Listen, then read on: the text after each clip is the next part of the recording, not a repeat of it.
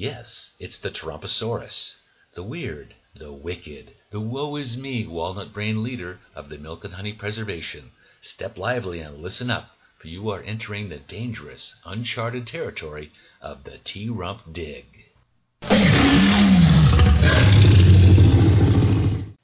Day 963. I have a steam. Come here, son, pull up a rock. The Trumposaurus watched as his son, the T Rump Jr., looked around the oval dwelling. All the available squatting rocks were either too small or too large to push around. Oh, said the T Rump, that's right. All the rocks are getting washed this week. You'll have to squat on the floor.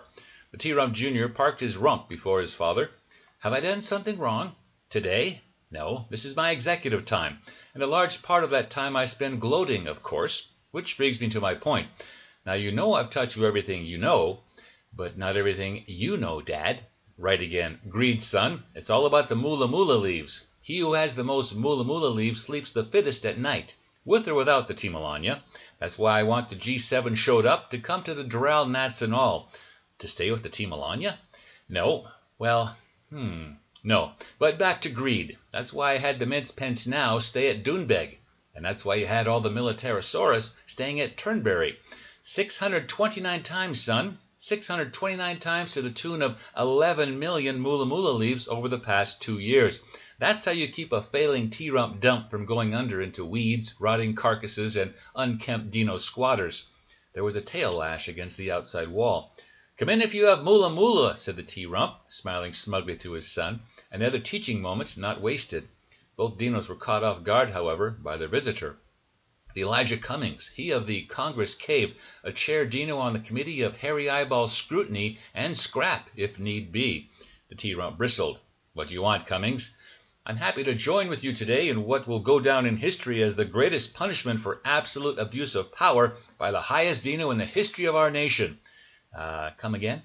Two years ago, you took an oath of the continental footprint to lead. Your momentous decree has unfortunately gone belly up, and now my committee and I are the great beacon light of hope to millions of dinosaurs who have been left to grovel in the shadows of your incredible greed and corruption.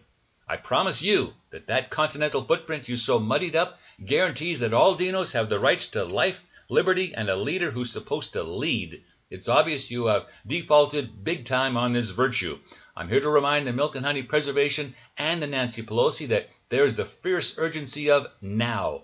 Excuse me, said the T Rump. You mean delay, stonewall, and drag my feet. Elijah Cummings ignored him. There is no time to engage in the tranquilizing drug of your fake news. Now is the time to rise from the dark and desolate valley of monstrous malfeasance to the sunlit path of simply doing the right thing. There will be neither rest nor tranquillity in Dino Nation until you are soundly impeached.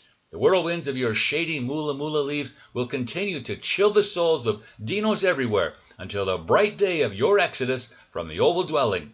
Don't worry, son, it's just a scare tactic. They got nothing. The Elijah Cummings cast an accusing claw at him. You are indeed guilty of wrongful deeds, sinfully wrong. You've been drinking from the deep end of the lagoon, deep in bitterness and hatred. The dinos I represent conduct our struggle on the high plane of dignity and discipline. We can't allow ourselves to degenerate into the crass, foul language and racist, misogynistic behavior you thrust upon us. But that disgust is for another day. We must rise to the majestic heights of fair play and, dare I say, common sense. We must not be led to distrust, as evidenced by your confounding presence in the oval dwelling every day. Our destiny is not tied to your infamy. Oh, no. Your infamy is destined for the solitary sinkhole. Just as sure as your son can't find a rock to squat on, your family will be squatting alone. We can never be satisfied as long as the Dino is the victim of the unconscionable horrors of your profound profiteering. We can never be satisfied as long as Dinos, heavy with the fatigue of travel, are lining your nest with their moola moola leaves as they come calling at Doral Nats and all or lay their heads down at Doonbeg, or turn in at Turnberry. We can never be satisfied as long as you shock our senses and rob our dignity by having official moola moola leaves earmarked for T Rump only. No, no, we are not satisfied, and we will not be satisfied until justice rolls down your orange back like a volcano's molten lava. Can you do that? asked the T Rump Jr. We have a fresh, narrow, solitary sinkhole waiting for you because we've been staggered by your bribery and fraud. So, I'm terribly sorry, but you can't go back to Doral all. You can't go back to Doonbeg. You can't go back to Turnberry. Not gonna happen. Uh-uh. But feel free to wallow in the deep valley of despair. Amen. He's done, right? said the T Rump Jr., turning to his father. A frown from the T Rump said otherwise. The Dino with the hairy eyeball continued. I say to you today, I still have esteem for the law. I have esteem that one day this Dino nation will rise up and roar loudly with the true meaning of its creed. We hold these truths to be self evident that even the grand old party has half a brain. I have esteem that we will soon have all the information we need to find out where you got all your illegal moolah moolah from. I have esteem that your five children will one day live in a Dino nation where they will not be judged by the blindness of your greed, but by the content of their character, following years of therapy, of course. I have esteem that all your crooked cons will be made straight, and that the glory of the law will be revealed, and that all the Dinos shall see it together. I have esteem that one day you'll be able to squat with all the other Dinos in the solitary sinkhole. This is our hope, our faith that we'll be able to hew out from your rocky mountain of recklessness a stone of justice, to transform the jangling discords of your deception on our senses into the soothing refrains of truth. And if the milk and honey preservation is to be a great Dino nation, this must become true. So let freedom from grotesque grifting ring from the doglegs of Doral Nats and all. Let freedom from unethical behavior ring from the deep rough of Doonbeg. Let freedom from immoral greed ring from the sand traps of Turnberry. And when this happens, when we allow these freedoms to ring, Donkey Congress and Grand Old Party Dinos will be able to join short hands and sing in the words of the old Gospel Saurus, Free at last! Free at last! Thank God Almighty, we are free of you at last!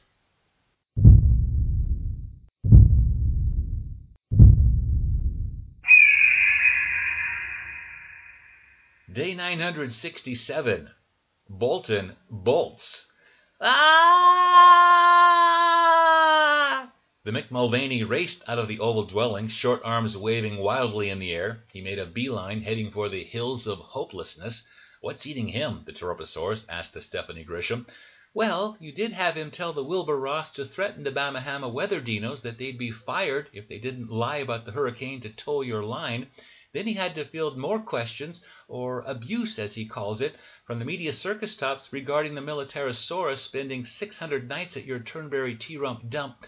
Um, then you were going to invite the Talibanosauri to the Camp Davidian the very day before the massacre memorial. And oh yes, news just came out that you outed our highest Dino spy inside the Putinodon's inner sanctum two years ago when you had the Russodinos inside the oval dwelling. Is that all? It uh, did all happen in a span of 48 hours. Hm. No Dino should be that close to the Putinodon, unless it's me, of course. Is that my cue to send off a bromance message from you to the Putinodon through one of our dozens of clandestine Russodino links? Would you? She nodded with a sweet smile. Tonight is also the night that the ten dinos vying for the Donkey Congress leader are meeting in the Sam Houston Hills. Right. Book me in at the Baltimore Bedrock. But, T-Rump, you just recently called it a rodent-infested mess. Hell, too. You called it hell. Are you sure you want to go back so soon? Stephanie, Stephanie, Stephanie. She hung her head in shame. She hated this job already. He was always picking on her, as if she was fifth in line for her job. Divide and conquer, just like the Putinodon said. Unrest is best. He stopped, gnawed on his cheeseburger booger, and puzzled. What is it, T-Rump? The Mick Mulvaney running off screaming like that. Some dinos may notice the four crises he's dealing with. Poor Mick, she said. Him? What about me? He's stealing the attention of the media circus tops. We can't have that. No, we can't. The Mick Mulvaney is a vain, attention-grabbing, self-serving chief of staff. She blinked hopefully at the T-Rump. That's better. I need to do something. Now. Is the John Bolton still squatting in the corner, muttering to himself? Last time I checked. They both turned to look toward the far corner of the oval dwelling, where the National Security Dino was indeed fervently gnawing on his knuckles. Bolton! Huh? You're fired! What? Um, could I at least say I resigned first, or make it look like we had one conversation in the past six months? No. I'll send out a troll or tweety in the morning that explains everything. If you leave now, I'll spare you maximum embarrassment. The John Bolton slowly trudged out of the cave.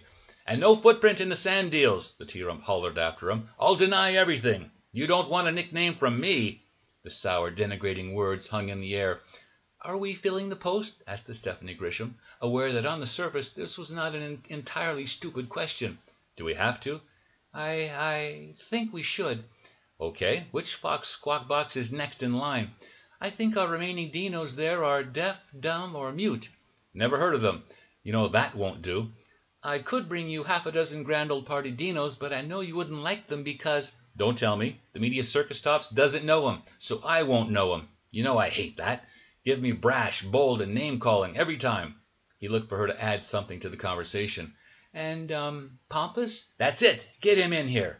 "Who?" "Who? You just told me, damn it. Get a grip, girl. You know how many of the greatest dinos I know are waiting to replace you?" She stifled back a tear and edged toward the entrance. Halfway there she finally made the connection. Ten minutes later the Mike Pompeo was in the oval dwelling with them. "Mike," said the T-Rump, "I fired the John Bolton." "Ha!" Dino Secretary of State punched the air in glee. Easy, let's not have the media circus tops think we're celebrating. Then we'd have to answer as to why we ever got him in the first place. The Mike Pompeo tempered his emotions somewhat, still unable to hide his goofy grin. Mike, I want you to take on the national security Dino job. That's two jobs for you, same pay. One less Dino in the mix to muddy my mind. Because I'm calling the shots here. I know more than all the Intel Dinos, every last one. So, just to confirm, you'll be acting. You know I need to have that abuse of power. I mean, flexibility. Join me next week for more incredible adventures here at the T Rump Dig. Somebody get me a Diet Coker!